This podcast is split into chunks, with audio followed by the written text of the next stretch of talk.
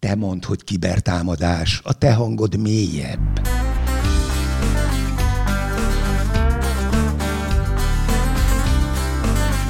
Ez itt a Nemzetbiztonsági Szakszolgálat Nemzeti Kibervédelmi Intézet kiberbiztonsági podcastje.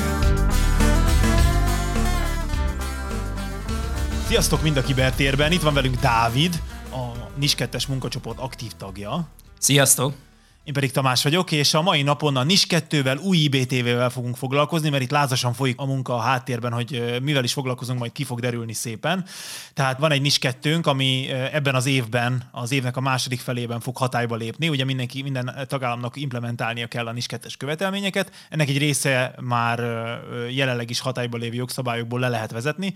Ugye itt van egy kibertan tévénk, de az állam és önkormányzati szereplők, illetve a kritikus infrastruktúra szereplők is még elég-elég sok-sok-sok ügyfélkör számára a Kibertan TV nem rendelkezik hatállyal, így a kellemest a hasznossal összekötve az a döntés született, hogy a NIS 2 implementációt az IBTV felülvizsgálatával fogjuk elvégezni, ugyanis az IBTV ugye most már a 11. évbe lépett, tehát ott is időszerű egy ráncfelvarrás, újragondolás, mechanikák újragondolása, tapasztalatok leszűrése. Ez a munka folyik most. Ez így van.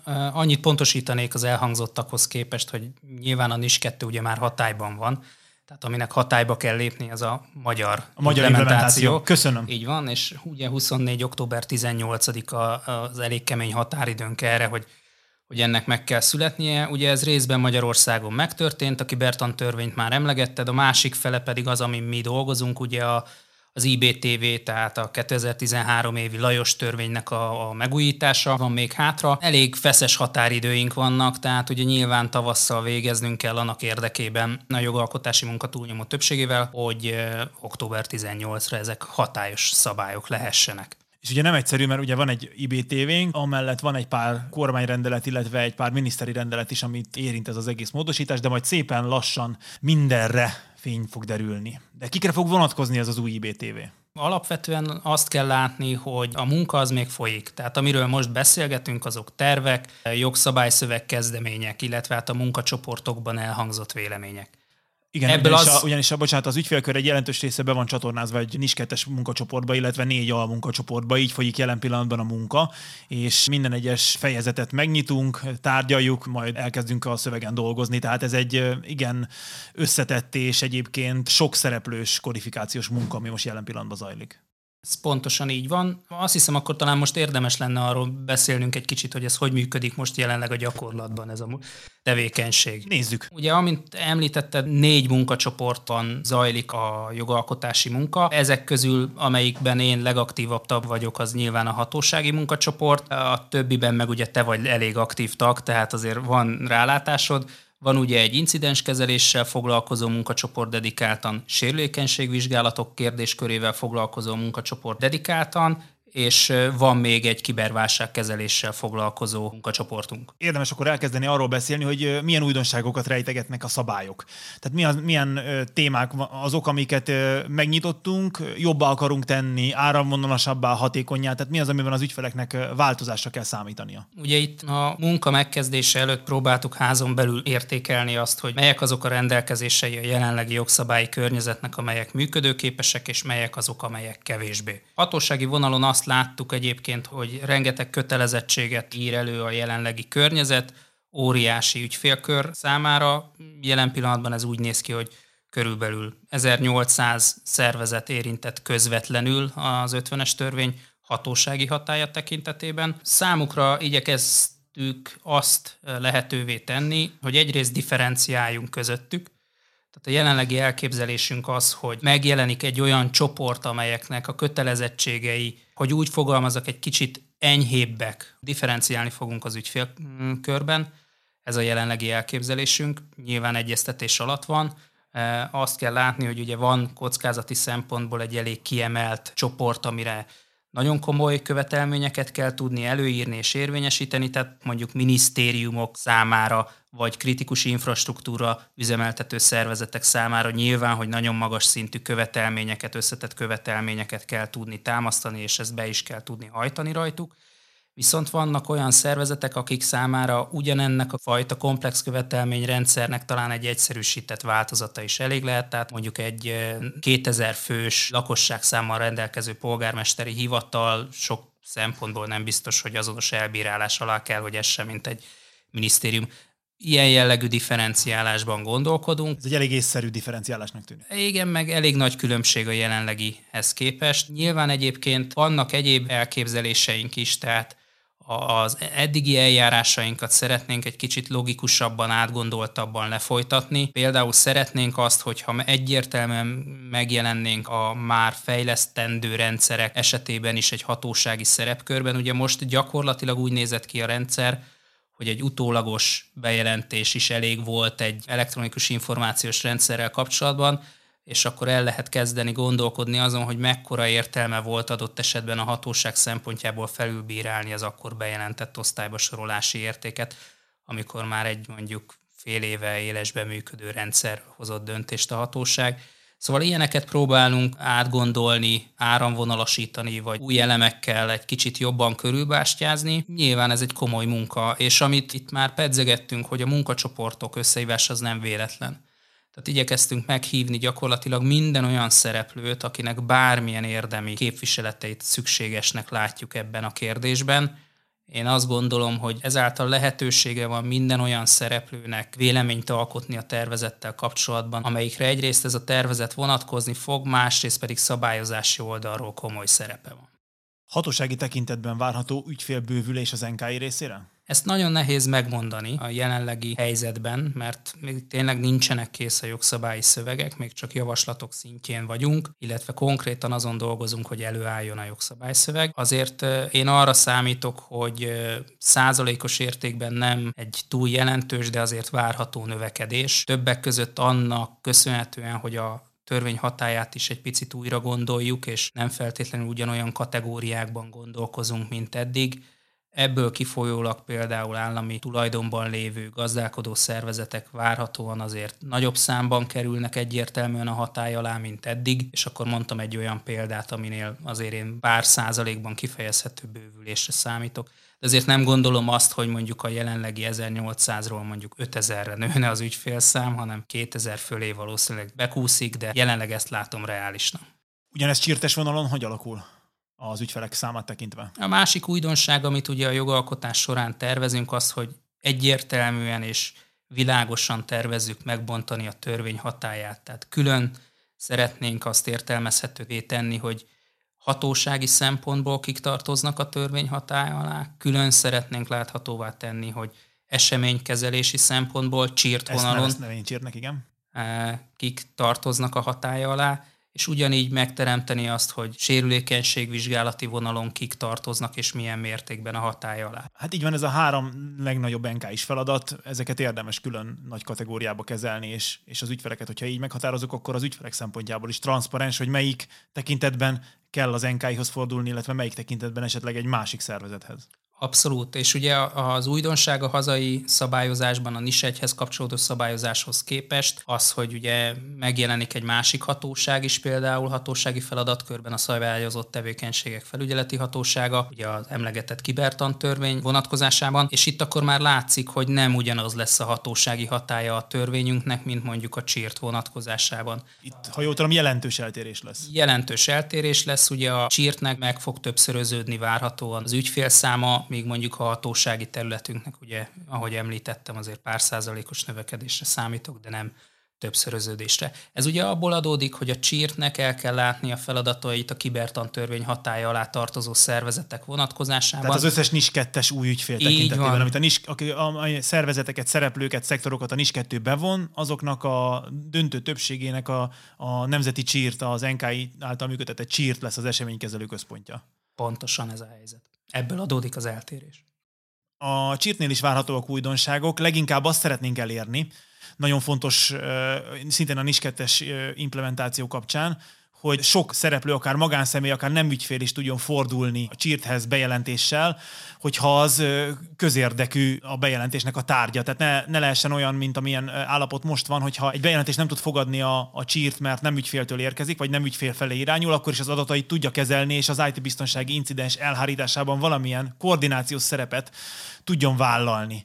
Ezen kívül szintén fontos a NIS 2 kapcsán a sérülékenység bejelentés megteremtése. Tehát nem biztos, hogy jó, precíz fogalmat használtam, de ugye a világon vannak sérülékenységek, szoftver sérülékenységek, aminek a, a bejelentése, azoknak a kezelése szintén a NIS, a NIS 2 erről rendelkezik, ennek is a csírtes vonalon lesz jelentősége. Nyilván itt is lesznek apró procedurális változások, de a legfontosabb vívmánya az lesz a, a NIS 2-es implementációnak, hogy, hogy a lehető legtöbb szereplő tud a csírthez fordulni bejelentéssel, és érdemi választ, érdemi segítséget tud kapni incidens kapcsán. Illetőleg szeretnénk egy kicsit a fogalomrendszert is rendbe tenni, ami közel a szakterminológiához. Ugye, a, ugye az IT biztonságnak van egy kialakult szakterminológia rendszere, ami most a jelenlegi IBTV nem biztos, hogy tökéletesen az szerint épült fel. Ennek történeti okai vannak egyébként, amit a Muhajos egyik podcastben el is mesélt nekünk, és most ezt szeretnénk egy picit úgy átalakítani, hogy a fogalomrendszer a szakmai köznap napi kifejezéseket is tükrözze. Ezzel kapcsolatban még szintén zajlanak az egyeztetések, hogy pontosan milyen fogalom hogyan tud beépülni a rendszerbe, mert találtunk ki egy-két fogalmat, és akkor volt egy szektor például, aki mondta, hogy ez a fogalom nem jó, mert ezt ő másra használja. Tehát ilyeneket meg kell tárgyalni, hogy ezek, ezek hogy vannak. Egy picit a csirtes vonalhoz hozzátartozik a válságkezelés, szerintem beszéljünk egy picit erről. A válságkezeléssel kapcsolatban ugye az a lényeg, hogy Magyarországnak valamilyen módon csatlakoznia kell az Európai Uniós válságkezelési rendszerhez, ez Cyclone-nak hívják, és uh, itt ennek meg kell teremteni a jogszabály alapját. Ugyanakkor uh, nálam sokkal felkészültebb emberektől tudom, tehát most nem a saját mondataimat mondom, hanem olyan emberek mondatát mondom, akik uh, válságkezelésből, nem kiber, hanem sima válságkezelésből nagyon magas szinten állnak, hogy a, a kiberválságkezelés sem felt, mechanikáját tekintve sem feltétlenül különbözik a rendes válságkezeléstől, ezért az implementáció kapcsán az a döntés született, hogy a jelenlegi válságkezelési struktúrába fogjuk a kiberválságkezelést bepasszintani, beilleszteni, és akkor ennek teremtjük meg az intézmény, illetve a felhatalmazási alapját. És akkor van a negyedik témánk, a sérülékenység vizsgálat, ugye, amit a Dávid mondott a munkacsoport tagozódás tekintetében. Itt milyen újdonságokra lehet számítani, esetleg ügyfélfronton, vagy pedig a sérülékenység vizsgálatok mechanizmusát tekintve.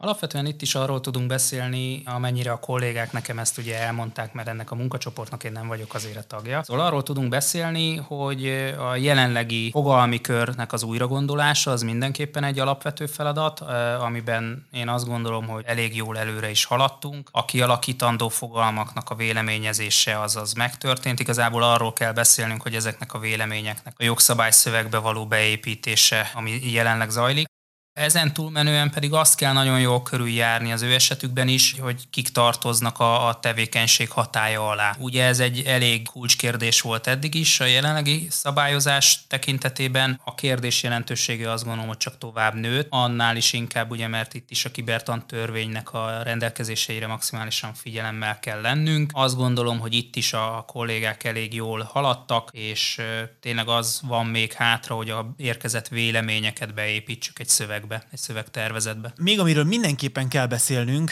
ugye korábban is volt egy követelményjegyzék, egy követelménykatalógus, amit a, a törvény hatája alá tartozó szereplőknek be kellett tartaniuk. Az új követelménykatalógus ideje is eljött. Ugye a régi követelménykatalógus a 41 per 2015-ös BM rendelet, csak 41-esként szokták a szakmában emlegetni, ennek a revíziójára is sor került, és ennek a hatályba lépése is egyébként sokkal közelebb van, mint az összes többi egyéb itt általunk emlegetett, még jövőben megszületendő jogszabálynak. Ér Erről pontosan mit lehet tudni, Dávid? Erről egy kicsit többet azért, mint a többiről, hiszen jelen pillanatban olyan fázisban vagyunk, hogy bármelyik pillanatban társadalmi egyeztetésre kerülhet a szövegnek a tervezete. Ugye itt, itt, itt kell elmondani, hogy 2024. január közepén vesszük fel ezt az adást, tehát ö, ennek megfelelően kell ezt a Dávidnak ezt a mondatát értelmezni. Igen, van jelentőség, hogy melyik napon beszélgetünk egymással ebben az esetben hatványozottan. Azt kell látni, hogy ugye a tervezet elkészítése az nagy részt a mi feladatunk volt. Ennek az első változata, ami egyeztetésre alkalmas volt, az november közepére állt össze, és azóta ugye zajlanak ezzel kapcsolatos hivatalos egyeztetések. Ami kulcskérdés az az, hogy azt sikerült elérnünk, közös erőfeszítéssel, hogy a NIS 2 hatája alá tartozó, illetve az új IBTV hatája alá tartozó szervezetek vonatkozásában egy követelményrendszer lesz. Ez a követelményrendszer a 41-es BM rendeletet leváltó új miniszteri rendelet lesz, ami az elődnek a hagyományaihoz azért visszanyúl elég erőteljesen. Tehát Jön abból a gyökérből fakad, ha jól tudom. Gyakorlatilag igen. Jelenleg egyeztetés alatt álló tervezet ugyanúgy az NIST-hez nyúl vissza, mint a korábbi. Annak mindösszesen az új változatát próbáljuk meg implementálni, nyilván olyan módon, hogy ez a hazai környezetben értelmezhetővé váljon ami nem egy olyan egyszerű feladat azért. Nem, és egyébként ez érzékeltetve a munkának a mélységét, ez nagyjából hány kontrollcsárban nagyjából hány kontrollt jelent? Tehát ez, ez ezres nagyságrendű információ mennyiség. Ez attól is függ, hogy mit tekintünk egy kontrollnak. Ugye, hogyha az NST alapján számoljuk, akkor az egy kicsit kevesebb, mint ezer. Nem ezt látom jelentős kérdésnek ebben a vonatkozásban, hanem sokkal inkább azt, hogy ez egy nem hazai környezetre kitalált szabályrendszer, amit ugye alkalmassá kellett tenni arra, hogy hazai környezetben is alkalmazható legyen. Másrészt pedig arra kellett figyelni, hogy azért ne távolodjunk el túlzottan az eredetitől, mert akkor az meg alkalmazási nehézségeket fog okozni, főleg, hogyha mondjuk egy multinacionális vállalati környezetre gondolunk. Úgyhogy elég összetett és bonyolult volt a feladat. Azt tudom mondani, hogy ennek a miniszteri rendeletnek azért a hatályba lépése februárban már elég erőteljesen várható. És akkor innentől kezdve az új törvényünk hatája alá tartozó szervezetek is megismerhetik azt a szöveget, amit majd a későbbiekben nekik is alkalmazniuk kell. Ez lehetőséget nyújt számukra, hogy felbecsüljék azt, hogy mekkora feladat előtt állnak. Én azért attól nem tartok, hogy ez forradalmi újdonságokat hoz, és több nagyságrendel megnöveli a biztonságra fordítandó költségeket, az biztos, hogy foglalkozni kell vele. Az is biztos egyébként, ez mondjuk a személyes álláspontom, hogy eh, nem megengedhető az, hogy egy eh, közel tíz éves követelményrendszeren mm, rendszerrel dolgozunk 2024-ben, ennél sokkal gyorsabban változik ez a világ. Ehhez alkalmazkodni kell, nekünk is, meg az ügyfélkörnek is. Így van, egyébként ezt én is egy nagy eredménynek tekintem, hogy nem jött létre két különböző követelményrendszer. Ez, ez azért nagyon fontos az átjárhatóság szempontjából is, illetve azoknak a szervezeteknek, akik későbbiekben támogatják a különböző szervezeteknek az auditra való felkészülést, esetleg az auditot lebonyolítják, nekik sem kell különböző követelményrendszerrel megbarátkozni. Persze ez ennél jóval összetettebb kérdés, de ennyit azért mindenképpen el lehet ezzel kapcsolatban mondani. Mit tudunk azzal kapcsolatban megfogalmazni, hogy hogyan tud felkészülni egy régi új IBTV hatája alá tartozó ügyfél az új követelményeknek való megfelelés tekintetében? Mi a legfontosabb két-három tanács, amit tudsz te adni? Talán azzal kezdeném, hogy aki mondjuk már több mint tíz éve tartozik a 50-es törvény hatája alá, annak egetrengető újdonságokkal nem nagyon kellene találkozni. És ez talán cél is volt? Abszolút. A mi oldalunkról ez teljesen egyértelműen megfogalmazott cél volt. Aki eddig is végrehajtotta a törvényből következő eh, biztonsági vonatkozású feladatait, az azt gondolom, hogy elég jó helyzetben van már most is. Nyilván az lesz a feladat, hogy értékelnie kell, hogy miben újult meg ez a követelményrendszer. Ehhez mi megpróbálunk segítséget nyújtani, mégpedig úgy, hogy egy olyan fajta alkalmazási útmutatót is készítünk, amelyben az is látható lesz, hogy mi volt a korábbi követelmény, mi az új, és megpróbáljuk megmagyarázni, hogy hogyan kellene ezt alkalmazni de ugye azt a munkát nem tudjuk az érintett szervezetek helyett elvégezni, hogy akkor személyre szabottan ők ezt megnézzék, hogy az ő gyakorlati életükben ez milyen változást hoz, hogy mondjuk egy kontrollnak a szövegezésének a 30%-a megváltozott, és akkor ez maga után von bizonyos administratív, fizikai vagy logikai következményeket intézkedések tekintetében. Kicsit foglaljuk akkor össze, hogy mi várható akkor a jövőben. Ugye, ahogy a Dávid is említette, 2024. február elején fog az új követelményjegyzék miniszteri rendelet formájában kiadásra kerülni.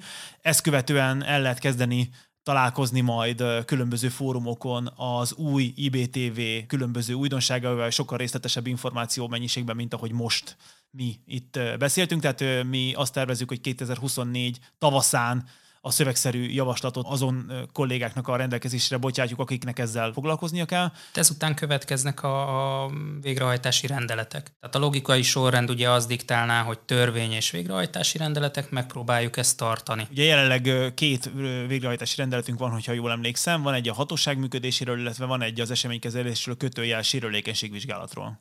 Gyakorlatilag igen, ezek ki fognak egészülni új rendeletekkel, illetve hát meglátjuk majd, hogy mennyire lehet egységesen megszövegezni, mondjuk összevonni jelenlegi rendeleteket, de például van felhatalmazás arra, hogy a hatóságok közötti kapcsolattartás, információ áramlás szabályait külön rendeletben dolgozzuk ki. Nyilván ezeket azután is érdemes még átgondolni, hogy már látjuk magát a konkrét szövegjavaslatot, mert az, az sokat segít annak megítélésében, hogy igazából pontosan azoknak a rendelkezéseknek a jogszabályi hierarchiában hol lenne a helye, és esetleg érdemese valamivel összevonni, vagy sem. Így van, és hát ugye a végső dátum, hogy a Dávid is említette, október 18, ekkorra mindennek éles rendelkezésre kell állni, a NIS 2-t implementálni kell a hazai joggyakorlatba, és nyilván nekünk is ez a célunk, hogy az összes jogszabály addigra hatályba lépjen. Ez így van. Még talán arra is érdemes fölhívni újra a figyelmet, hogy nem csak NIS-t implementálunk.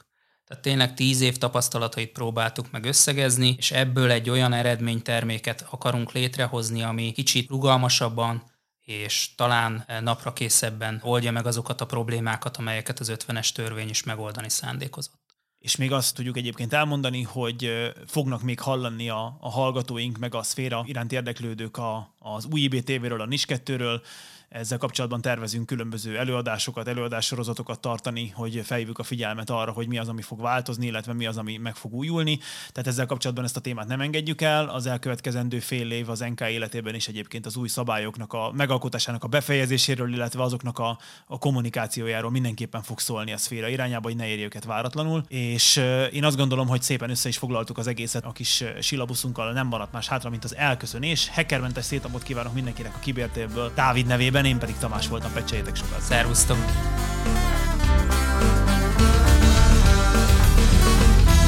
Te is mondtad kibertámadás, és iratkozz fel a podcastünkre.